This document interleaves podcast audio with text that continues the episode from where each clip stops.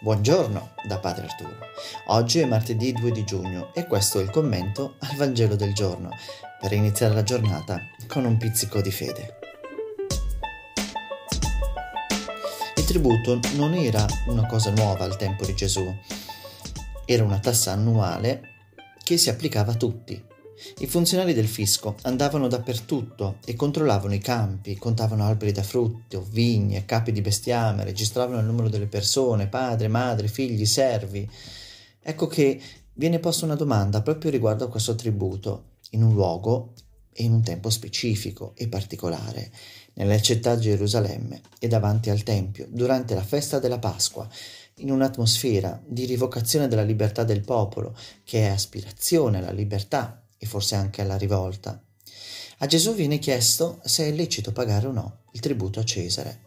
Ecco che Gesù allora chiede in controrisposta di visionare una moneta, un denaro, per osservarne l'effigie e i con, l'immagine e l'iscrizione. Su una faccia della moneta, infatti, c'è l'effigie di Tiberio Cesare, che era regnante dal 14 al 37 d.C., raffigurato con una corona d'alloro sulla testa, segno della dignità divina, e l'iscrizione Tiberius Cesare Augustus, figlio del divino Augusto. Sull'altra faccia c'era la scritta Pontifex Maximus, pontefice massimo, che è l'esaltazione del culto dell'imperatore e anche la sua divinizzazione. La risposta di Gesù è categorica e di condanna. Se l'immagine di Cesare è incisa sulla moneta, ciò significa che la moneta appartiene a Cesare. E l'iscrizione che divinizza l'imperatore è in sé blasfema perché un uomo non può farsi adorare come Dio. L'uomo, infatti, è stato creato all'immagine di Dio, eppure coloro che dovrebbero difendere questa visione, la Torah, sono quelli che portano una moneta considerata impura e blasfema nel Tempio. Gesù in verità non dice se pagare a meno Cesare, cosa che loro stavano già facendo, visto che avevano in tasca una moneta romana, ma chiede a loro che Dio stavano seguendo.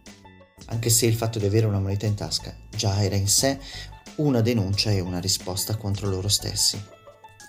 Io mi chiedo se anche noi siamo come i farisei e gli erodiani. Siamo così bravi a parlare di Dio, ma in fondo seguitori e adoratori del denaro. A domani!